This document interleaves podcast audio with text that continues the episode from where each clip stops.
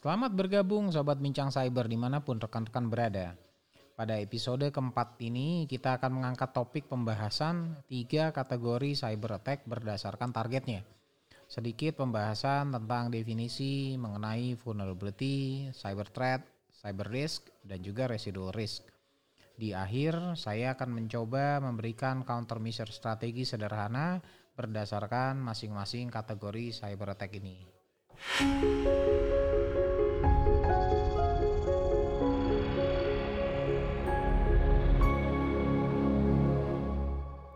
Serangan cyber yang tidak pernah menunjukkan penurunan dalam satu dekade terakhir rupanya semakin menarik banyak perhatian publik.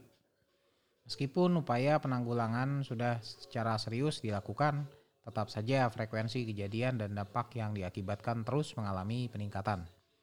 Sehingga mantan CEO Cisco John Chambers memberikan statement yang menyebutkan bahwa hanya ada dua jenis perusahaan yang pernah dihack dan yang belum pernah dihack. Jadi sekarang pertanyaannya bukan masalah hacker menyerang dari mana, namun lebih kepada kapan hacker bisa meretas ke dalam sistem kita. Inilah mengapa perusahaan harus terus membenahi arsitektur keamanannya dan meningkatkan awareness stakeholder yang terlibat dalam proses bisnis. Sumber dari Internet World Stat menyebutkan bahwa penetrasi pengguna internet dunia as per 30 Juni 2019 telah melebihi 4,5 miliar orang dengan penetrasi pengguna mencapai 58,8 persen. Lebih dari 50 persen pengguna internet berada di Asia dengan penetrasi sebesar 54,2 persen dari total jumlah penduduk. Sementara di Indonesia, menurut data Asosiasi Penyelenggara Jasa Internet Indonesia atau disingkat APJI, As per Juni 2019, pengguna internet telah mencapai 171 juta dengan penetrasi pengguna mencapai angka 63,5 persen.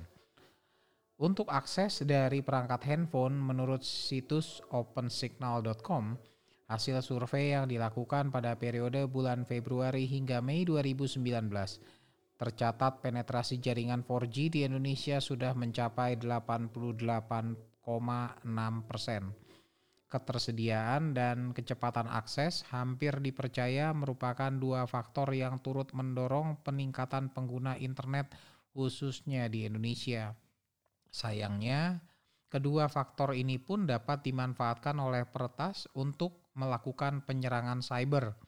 Dengan kata lain, peningkatan coverage akses dan kecepatan internet bisa hampir dipastikan sebagai salah satu pendorong meningkatnya frekuensi cyber attack.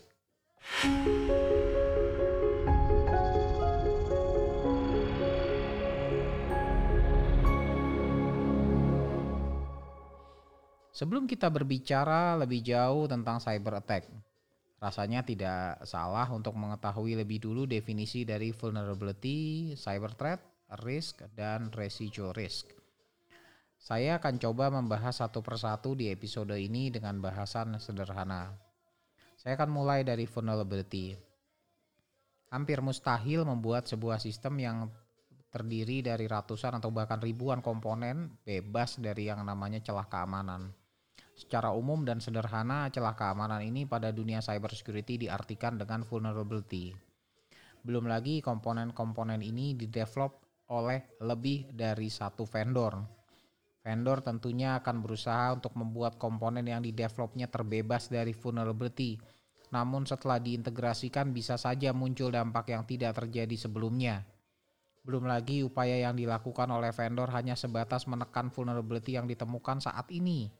Artinya vulnerability yang diperbaiki akan sebatas dari yang berhasil ditemukan oleh vendor.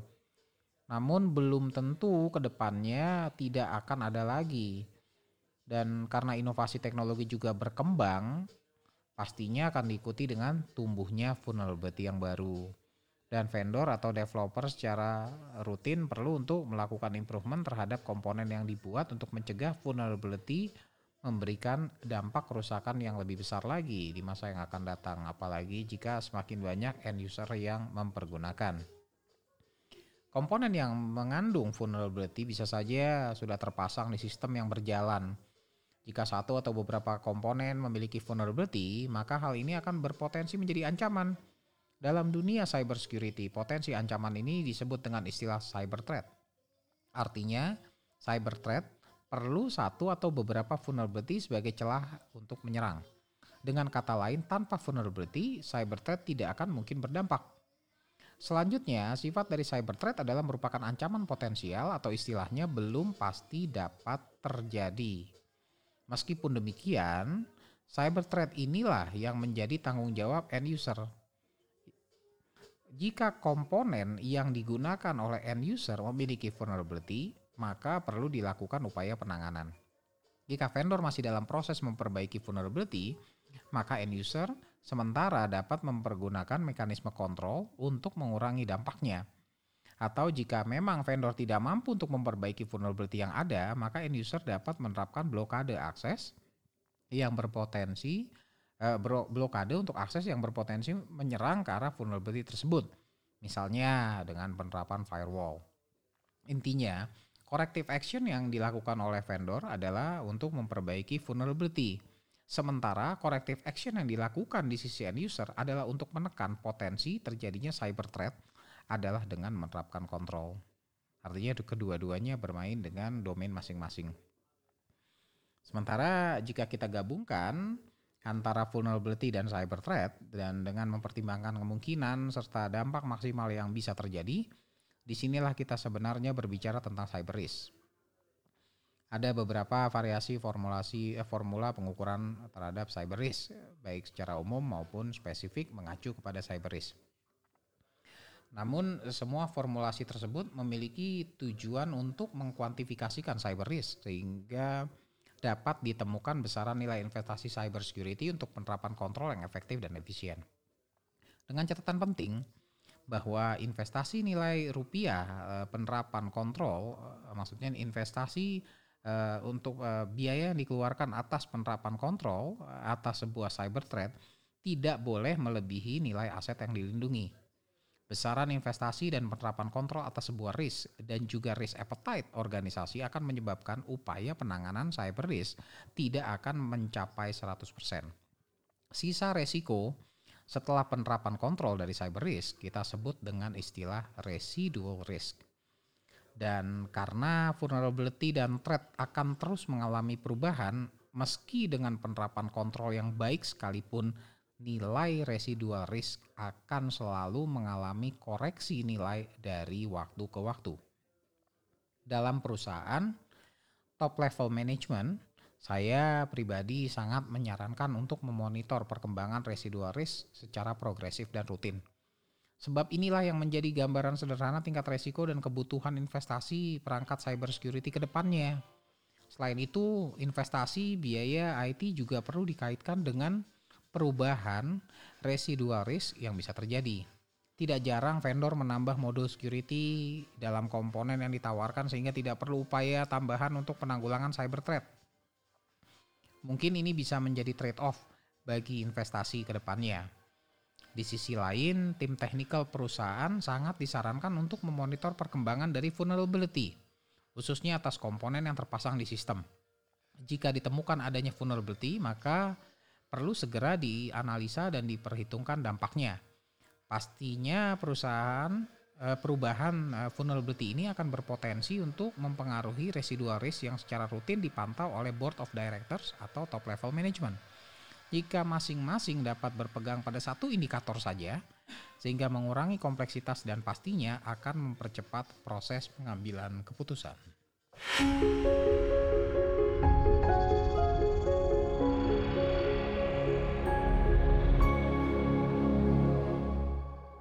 Vulnerability biasanya akan ditemukan oleh vendor atau developer jika memang in-house development dengan bantuan tim internal atau biasa disebut dengan red team Uh, meski dalam beberapa kasus vulnerability ini kadang juga ditemukan oleh pihak eksternal ethical hacker melalui program bug bounty yang ditawarkan. Vulnerability yang ditemukan ini tentu saja harus segera diperbaiki sebelum terjadi cyber attack yang sesungguhnya. Terdapat window time atau jeda waktu di mana sebuah vulnerability ditemukan hingga perbaikan selesai dilakukan. Penting untuk disadari bahwa semakin lama window time ini maka tentunya akan semakin mendorong ancaman tersebut bisa terjadi dan berdampak dan dampaknya pun bisa akan semakin meningkat. Dalam beberapa kasus di mana vulnerability tidak diketahui oleh vendor, vulnerability ini mungkin sudah diketahui juga oleh hacker. Namun mereka tidak selalu menginformasikan kepada vendor.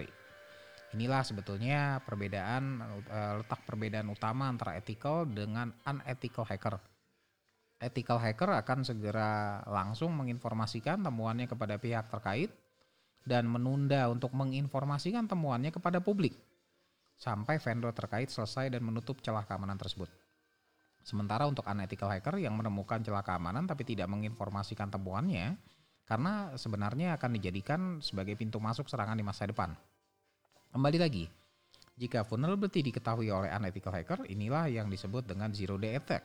Atau artinya ada sebuah vulnerability yang belum diketahui oleh vendor atau developer namun dipergunakan hacker untuk menyerang sehingga menimbulkan dampak yang negatif.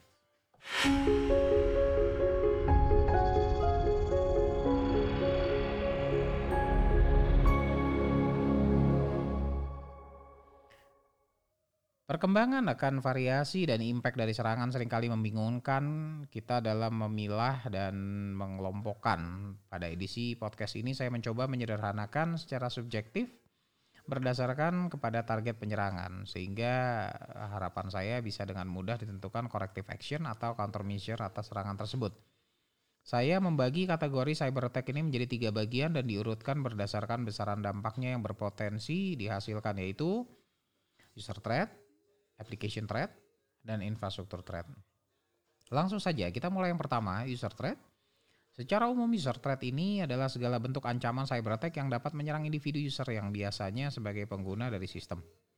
Tujuan akhir penyerangan adalah menguasai dua hal, credential access dan atau digital asset milik user. Digital asset ini bisa diartikan banyak hal. Salah satunya adalah file. Metode penyerangan yang sering kita dengar terkait dengan user threat ini ada dua, yaitu phishing email dan password hack. Phishing email merupakan metode penyerangan di mana peretas mengirimkan email yang berisi attachment atau link. Email phishing ini akan menyerupai email asli sehingga user sering kali terkecoh. Jika user mengklik attachment atau link yang disediakan, bisa saja user tanpa disadari kemudian mendownload malicious software atau disingkat malware yang akan dipergunakan hacker untuk menguasai mesin endpoint yang digunakan sehingga dapat digunakan kemudian oleh hacker untuk melakukan aksi berikutnya termasuk menguasai perangkat lainnya dalam network yang sama. Ini biasa disebut dengan istilah lateral movement. Kemudian, metode user threat lainnya adalah password hack. Password hack ini ada yang menjadi bagian dari phishing namun jika terpisah, maka aksi yang dilakukan pertas biasanya akan mencoba seluruh kombinasi password sehingga ditemukan password yang sebenarnya atau istilahnya brute force. Dampaknya memang hanya pada account yang berhasil diretas ataupun bersifat lokal. Namun jangan salah, jika akun yang diretas merupakan bagian dari akun administrator, maka dampaknya juga bisa menjadi global. Yang kedua, application threat. Yang dimaksudkan dengan application threat di sini adalah segala bentuk ancaman yang menyerang aplikasi dan mempergunakan dengan mempergunakan vulnerability atas fungsi yang disediakan oleh aplikasi tersebut. Di sini artinya Pertas mengakses aplikasi seperti layaknya pengguna lain, namun memanfaatkan celah keamanan yang mungkin saja belum divalidasi atau ditutup pada aplikasi tersebut. Serangan kepada aplikasi ini lebih banyak menggunakan form entry field yang tersedia, Dua metode yang biasa dilakukan yaitu cross-site scripting dan SQL injection. Application threat ini memiliki dampak yang lebih luas dari user threat. Jika peretas bisa menguasai aplikasi dari celah yang ada, mereka akan dapat memberikan dampak kerusakan kepada seluruh data pengguna atau minimal kredensial seluruh pengguna dapat dikuasai oleh peretas. Yang ketiga, atau yang terakhir, adalah infrastruktur trend. Yang dimaksudkan dengan infrastruktur di sini adalah semua komponen selain dari user dan aplikasi. Termasuk juga perangkat yang dipakai oleh pengguna untuk mengakses sistem. Serangan kepada infrastruktur memiliki dampak yang lebih besar dibandingkan user dan aplikasi. Sebab jika bisa saja seluruh user dan aplikasi dalam infrastruktur yang sama dapat terkena dampaknya. Serangan terkait infrastruktur yang lebih sering ini uh, yang lebih sering terjadi adalah distributed denial of service atau DDoS attack. Serangan DDoS ini menyebabkan infrastruktur menjadi lumpuh karena lonjakan traffic yang melebihi kapasitas. Bentuk serangan lainnya adalah botnet atau serangan dari ratusan bot atau kependekan dari robot yang mengalihkan traffic dari satu server ke server lain dengan maksud negatif. Salah satunya adalah mencuri username password yang digunakan uh, oleh pengguna yang di, juga dikirimkan sebagai uh, sebagai bagian daripada traffic.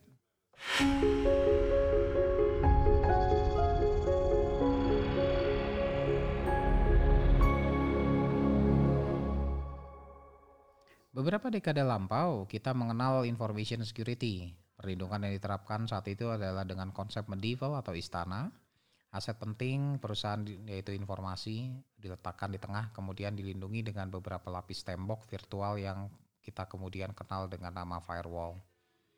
Di era cyber security konsep medieval ini semakin ke sini semakin dirasakan kurang cocok diterapkan mengingat bahwa informasi yang menjadi aset digital perusahaan kini bisa saja terdapat di laptop atau mobile karyawan.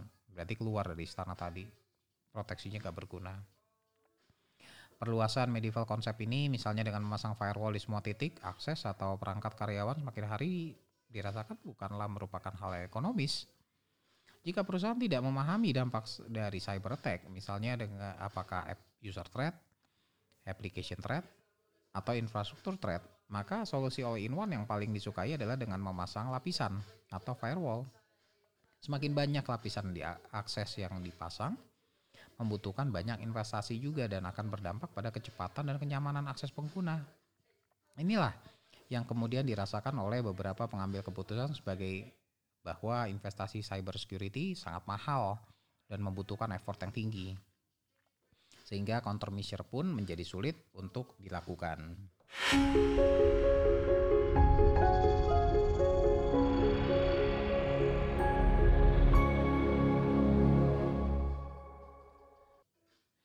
Dalam episode ini, eh, pada episode ini saya belum akan membahas detail tentang countermeasure atau corrective action dari serangan yang dilakukan. Namun cyber security arsitektur adalah sebuah seni dalam membuat keseimbangan antara perlindungan yang agile dan biaya investasi yang strategis. Artinya harus mampu adaptif dan ekonomis dalam menyikapi perubahan ancaman dari waktu ke waktu. Sehingga jika sebuah cyber attack yang baru ditemukan kemudian har harus merubah sebagian dari arsitektur, maka perlu ditanyakan kompetensi dari konsep desainnya. Artinya agility ya, perubahan arsitektur tidak boleh terlalu ekstrim dalam berubah menyikapi e, perubahan tantangan di luar. Ya ke ketiga faktor cyber attack di atas e, saya harapkan dapat membantu perusahaan untuk menyusun corrective action. Misalnya jika cyber attack terkait user threat, Lakukanlah training awareness sehingga user bisa memiliki pengetahuan dan membantu meningkatkan keamanan secara kolektif. Jika cyber attack berpotensi menyerang aplikasi, maka lakukan improvement berdasarkan inputan dari red team atau bug bounty program yang ditawarkan. Dan jika cyber attack berpotensi menyerang infrastruktur, maka dengan bekerja sama dengan pihak provider, misalnya cloud vendor, dapat dipikirkan solusi yang optimal dan ekonomis. Tentunya setiap perusahaan memiliki keunikan dari tipe cyber attack yang potensial menyerang lakukanlah analisa perbagian, kemudian terapkan countermeasure berdasarkan potensi risk dan cyber attack. Ini semua memerlukan iterasi dan kerjasama antara manajemen dan tim technical IT. Manajemen fokus kepada besaran residu risk, sementara IT fokus kepada vulnerability sambil bekerja sama dengan tim teknis lainnya. Kolaborasi ini diharapkan mampu menekan dampak dari cyber attack kepada titik yang paling rendah.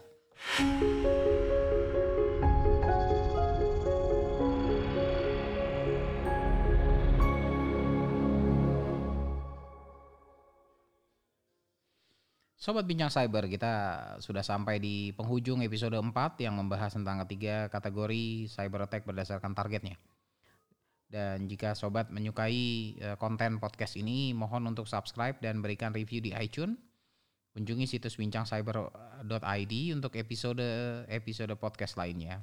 Saya Faisal Yahya, host Bincang Cyber undur diri dan terima kasih sudah mendengarkan episode ini. Sampai bertemu di episode episode Bincang Cyber lainnya.